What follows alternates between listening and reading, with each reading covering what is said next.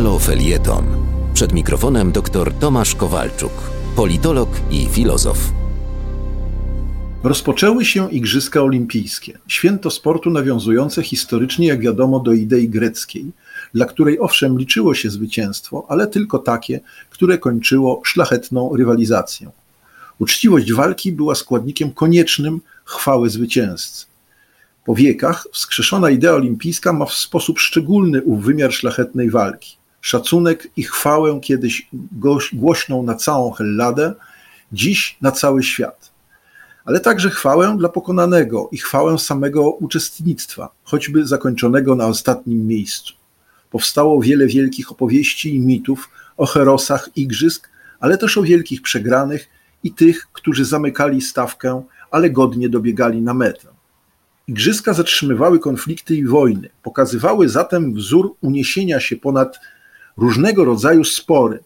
Dlatego właśnie różne polityczne gesty są tak dwuznaczne na nowożytnych igrzyskach i stają się tym bardziej dramatycznym krzykiem ludzi, którzy czują się krzywdzeni.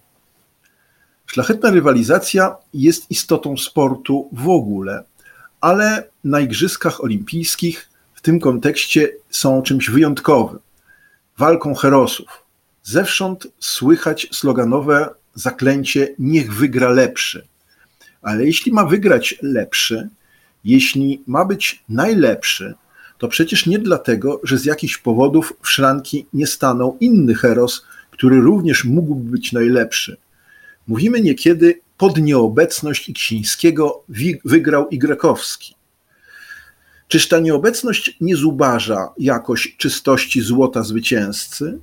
Czy radość samego mistrza, a za nim jego kibiców, nie jest jakoś niepełna?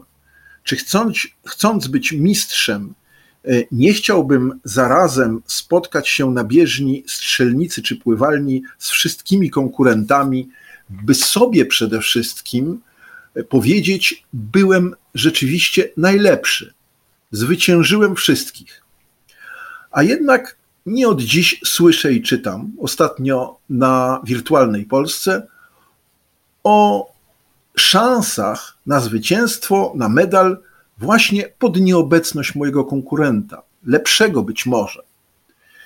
Przywrócenie sztafety mieszanej 4x400 metrów opisano jako złą wiadomość dla polskich biegaczy, nawet po biegu, w którym ustanowili rekord Europy i zachwycili wszystkich. Dyskwalifikację Włocha w medalowym wyścigu w klasie RSX przywitano, cytuję dziennikarza, z euforią, a następną dyskwalifikację Polaka określono mianem szoku. Ileż w tych słowach niezrozumienia idei olimpijskiej i idei sportu. Czy rzeczywiście Piotr Myszka chciałby medal, który dostał tylko dlatego, że jego konkurent został zdyskwalifikowany? Mam nadzieję, że nie. Mam szacunek dla sportowców. Mam też satysfakcję, bo napisałem na Twitterze już w piątek, dzień przed finałem sztafet, że prawdziwą wygraną będzie wygrana z Amerykanami na bieżni. Kiedy będą na tej bieżni, kiedy nie będziemy walczyć z reprezentacją archipelagu Galapagos. Dzień później mam niezmącone poczucie sukcesu sztafety i mam nadzieję, e, że mają ją również wszyscy członkowie owej sztafety.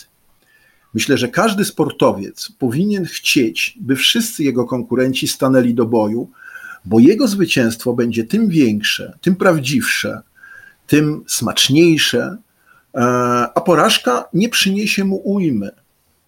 Medal na olimpiadzie to nie wszystko. Niestety też tym razem te medale mają być wyznacznikiem potęgi państw i narodów. Sport w służbie polityki po raz kolejny się odzywa. Przypomniałem więc sobie i Wam przypominam, że klasyfikacja medalowa na Igrzyskach jest wciąż nieoficjalna, bo nie o to chodzi.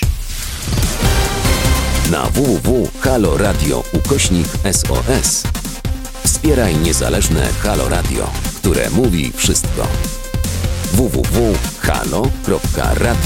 ukośnik SOS. Dziękujemy.